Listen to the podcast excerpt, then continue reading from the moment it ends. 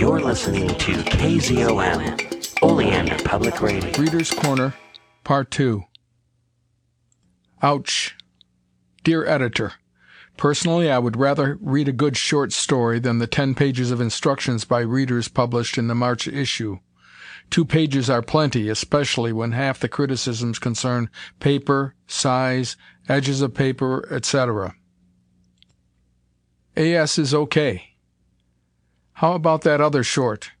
Don Ward, 6 Ketchel Street, Auburn, New York. Likes action. Dear Editor, I have just finished the February issue of Astounding Stories. All of the stories were so good I couldn't tell you which one is the best. The phalanxes of Atlans and the tentacles from below were very good. I liked the Black Lamp, too. It is up to the standard of the rest of the Dr. Bird stories. The pirate planet ended very beautifully. However, I did not like that about Sykes getting killed. Werewolves of War was good. It ended differently from most of the other stories. Most of them end with the hero escaping, but in this the hero was killed. It had a very good plot.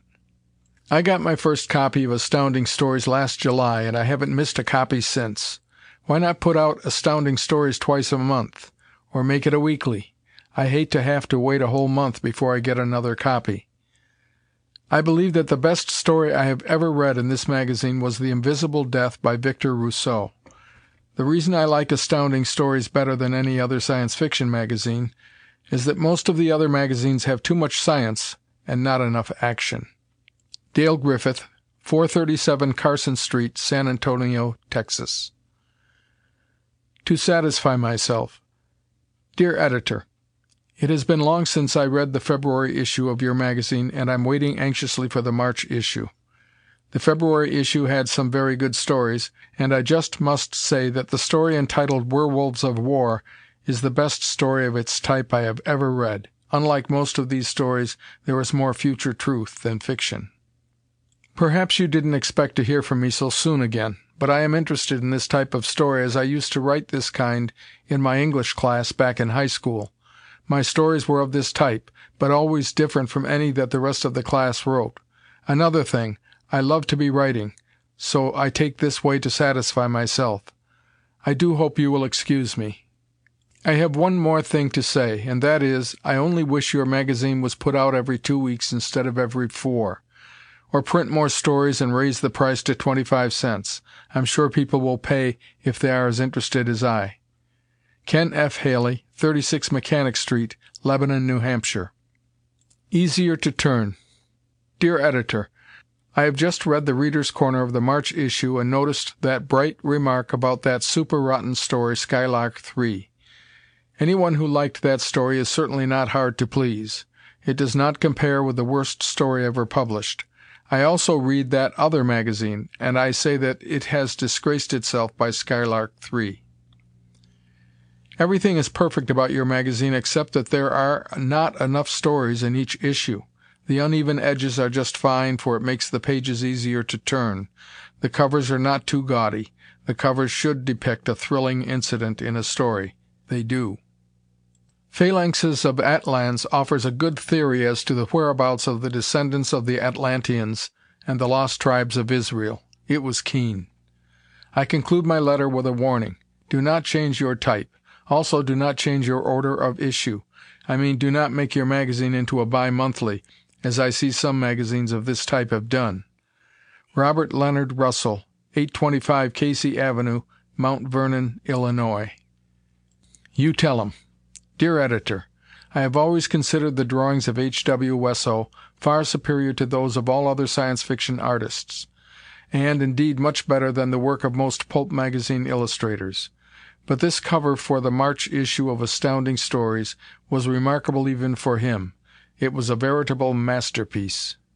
So enthralled was I by the first sight of this eye arresting picture that I stared at it for minutes on end. This snarling Titan with his mighty arm outstretched toward the tiny figures just beyond his reach what a gripping tableau! Free from the superfluous, uninteresting machinery and apparatus that clutter up most illustrations in other Science Fiction magazines, your March cover remained fantastic, but human. a picture that expressed the very essence of super scientific fiction as presented in Astounding Stories.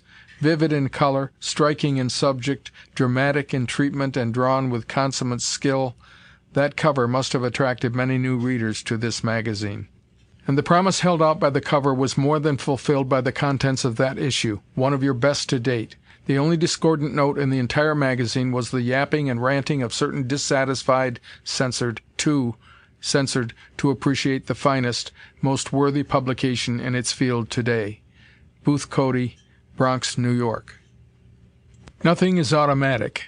Dear Editor, First, I wish to congratulate you on the increasing quality of your magazine since its first issue. It surpasses all other science fiction magazines, and I haven't missed a single issue and don't intend to. What prompted me to write this letter was an article, A Robot Chemist, published in your March 1931 issue. In the article it states that a mechanical robot performed several experiments without human supervision. But, I am sorry to say, I disagree. Nothing is automatic. Foolishly, after perfecting anything that performs its work afterwards by itself, man calls it an automaton. But it is not. Did he not have to work and slave, hour after hour, day after day, and month after month to perfect it? He did. Ever since man became civilized he has deceived himself by calling, for instance, machinery in a factory automatons. The quest for automatic machinery is as hopeless as the quest for perpetual motion. What is my idea of an automaton? Well, take a robot, for instance. Man calls it an automaton in spite of the fact that he had to slave to put it together before it did its work. My idea is this.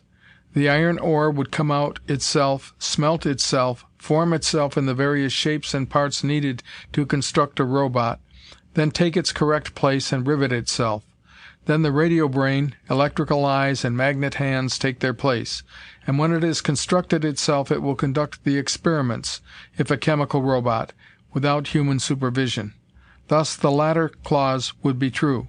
That's my conception of an automatic robot. Otherwise, it's just some metal doing the bidding of a master's brain. Another thing. The novelette Beyond the Vanishing Point, by Ray Cummings, is preposterous.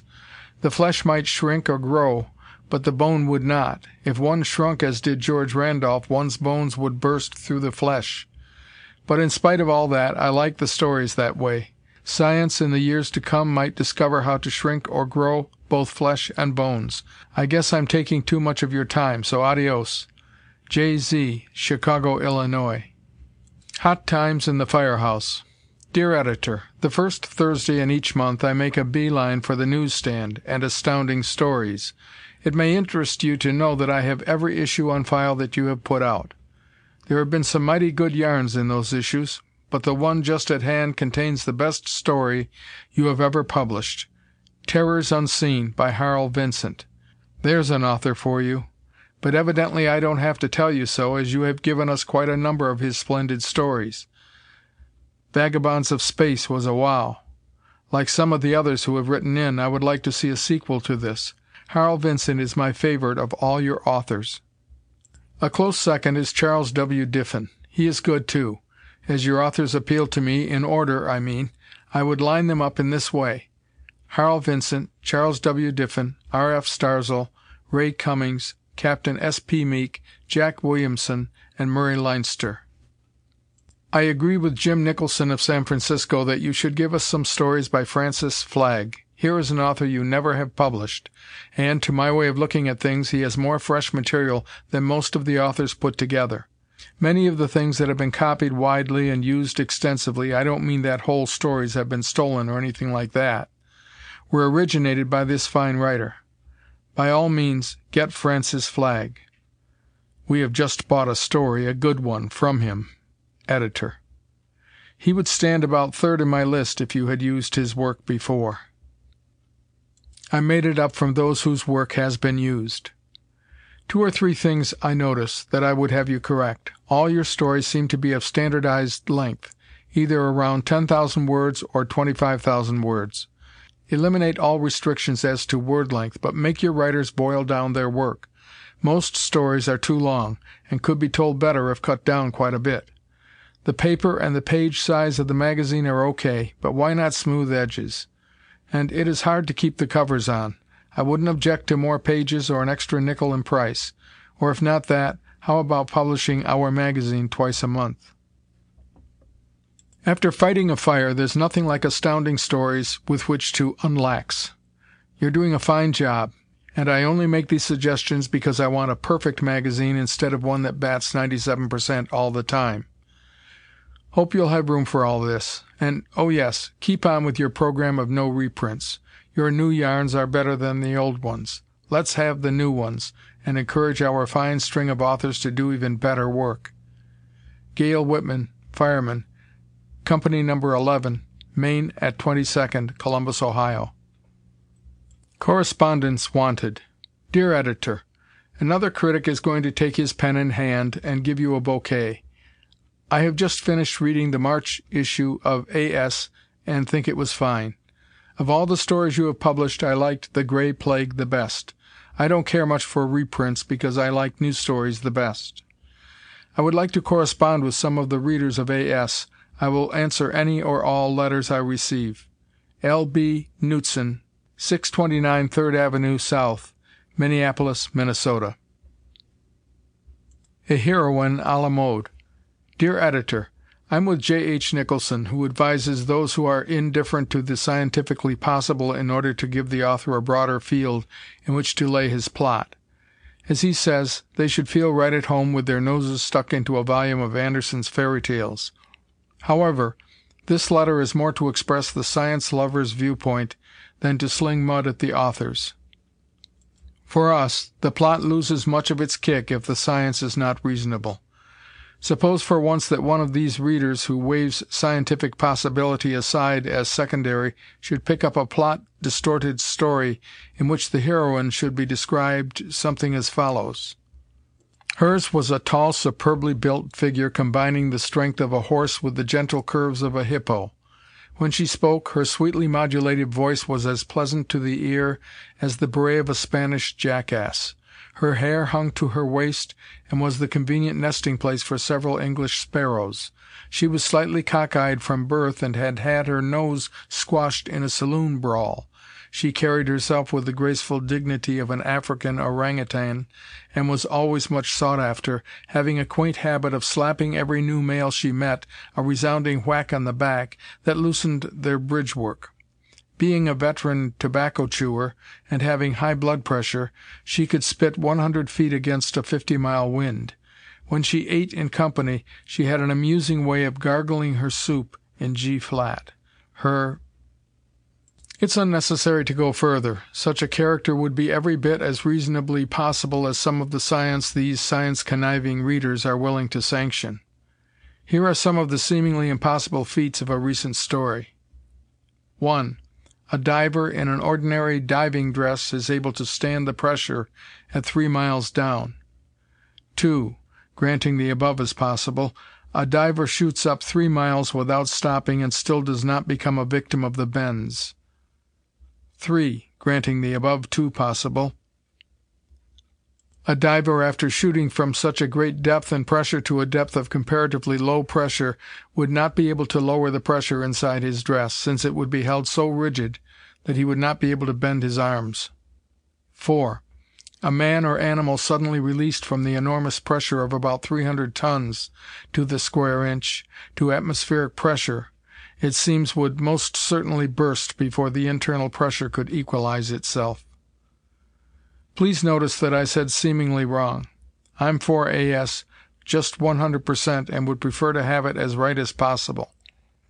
I don't like crank letter writing, and would never have written this now if it hadn't been for several of the letters in the March issue that gave me a touch of Hades under the collar. So long. Maybe I'll write again some time when I get some more ham science ideas. William S. Lotch, 1 Morrison Avenue, Troy, New York. You make them adequate. Dear Editor: Thanks. Of course I accept your invitation to "The Readers' Corner." I have been a constant reader of your magazine since its appearance on the Science Fiction horizon, and I have yet to meet a story that I failed to read in its entirety or that I didn't like. To merely write a letter and say that this story was good, the other story was fair, and oh my, how poor the third story was, is futile. But as it is the usual custom to do so, here goes. Excellent stories. All of the first five volumes. Good stories, who's interested? Poor stories, where are they? Good authors, takes up too much room and time. Poor authors, got tired looking for them. All I want to say is, Astounding Stories is the best or one of the best magazines on the market. Gee, but aren't words futile when you describe something great and wonderful? Herbert Goodket, 707 Jackson Avenue, New York, New York. Ain't It Too Awful Dear Editor: I knew it. It was bound to come. At last my efforts have been rewarded. Fame has sought me out, even in Brooklyn. It was suggested in the March issue of Astounding Stories that I, Louis Wentzler, as one of the active contributors to the "Readers' Corner," regale your readers with a description of myself, my interest in Science Fiction, and how I got that way. A picture was also requested but this had better be omitted. As for my personal history, bend an ear. At the tender age of four, while making mud pies on the doorstep of my home, I was beaned by a brick hurled by an uncouth ruffian across the street. The results were not fatal. Who said unfortunately? But from that moment I developed a taste for Science Fiction. Had it not been for that incident I might have grown up a normal lad. But the caress of that brick on my cranium did things to me and I have been a Science Fiction addict ever since. Of course I do not contend that all Science Fiction fans were hit by bricks, though a lot of them should be. I do believe, however, that a slight concussion of the brain helps one appreciate Science Fiction the more. Anyway, once imbued with the urge I took to Science Fiction like a Hindu to hashish. Such stories were rare in those days, but I started to collect all I could find. Then came the war. I was too young to fight but I did my bit making canteens out of old sieves. That was how my mind worked, you see. Well, the war ended I forgot who won and I went back to my beloved Science Fiction. Years have passed since then, and I have a fine collection of stories now. Should any of you care to see them, come around to the local booby hatch some time. You'll find me in padded cell number 17. Louis Wentzler, 1935 Woodbine Street, Brooklyn, New York. Hurrah! Dear Editor: Except for a brief letter of criticism in the August, 1930, number of Astounding Stories, I have been a silent but loyal follower of the magazine since its first issue. My silence was that of profound satisfaction. Almost all the stories suited me to perfection, and the few I did not like were hardly worth commenting on. Since the magazine has grown better with every issue I would probably have kept my peace. But there is one disturbing factor which impels me to write again. I refer to the irresponsible outbursts of certain censored who squeeze into the "Readers' Corner" and sputter out senseless denunciation of the magazine, its appearance, its policies, and so on. I do not object to logical, well founded criticism, but I most decidedly do object to the censored remarks and invidious comparisons indulged in by various censored readers. It's about time someone told them where to head in, and by your leave, I'll do it. The most recent offender is J. Vernon Shea, Jr., a Pittsburgh lad of eighteen who in the March issue ventures to criticize the grammar of Ray Cummings, call the editor harsh names, and demand that the magazine conform to his own dizzy notions. He concedes that Astounding Stories prints consistently interesting tales, but charges that the editor is indifferent to the advancement of Science Fiction. Mr. Shea, can't you see that the publication of first class stories, as in this magazine, is the best possible way to popularize Science Fiction? Or do you simply prefer inferior stuff? Then there's D. R. Guthrie from way back in Idaho, who liked a yarn in another magazine so much he had to tell us all about it as if we didn't have the best Science Fiction ever written right here in Astounding Stories. Guthrie's another who seems to prefer brass to gold. Going back an issue or two, we note a letter from Edwin Magnuson, a deluded denizen of Duluth, who says he's plumb disgusted because Astounding Stories receives far more bouquets than brickbats, when according to him the mag deserves to be panned plenty. Get in step, Edwin. You're falling way behind. And I mustn't forget M. Clifford Johnston of the Newark Johnstons, who calls Astounding Stories trash and its readers morons. Well, there are various degrees of mental incompetence, and the moron is far above the idiot, Mr. Johnston. Now that I've taken a few hasty pokes at those who most deserved them, I'll give my own comments on some of your latest stories, and anyone who feels like telling me where I get off is welcome to do so. First, let me take my hat off to Jack Williamson. I never thought much of his stuff in other mags, but his The Meteor Girl was a mighty fine piece of work. Evidently you've got to be good to crash astounding stories. Interesting as it was, though, Williamson's yarn contained a noticeable error. In the story, the narrator and his friend witness an event occurring twelve hours in the future at a distant place. They then travel to that place, reaching it at a time exactly corresponding to the time of the event witnessed. Therefore they should have seen themselves in the future scene, an obvious fact which the author either failed to consider or conveniently ignored. But by the story, they did not arrive at the rock until just after the events they witnessed by means of the fourth dimension. Thus, everything is okay. Take another look. Editor. Despite this flaw, the story embodied several original ideas, had plenty of action, and was well told. We can stand more of Williamson. Phalanxes of Atlans by F. V. W. Mason was a corker. When writers of Mason's standing turn to science fiction, we fans have much to be thankful for. Is there any chance of our getting a story by Fred MacIsaac, Theodore Roscoe, or Erle Stanley Gardner? All of them are first class writers, and they can handle science fiction better than many who have specialized in that field. The only other suggestion I can offer for improving the magazine is to have additional illustrations within the stories, such as Wide World Adventures used to have. Satisfied as I am with Astounding Stories, it will probably be a long time before I write again, unless I feel called upon to administer a few more verbal spankings to certain obstreperous individuals. Sears Langell, 1214 Boston Road, New York, New York.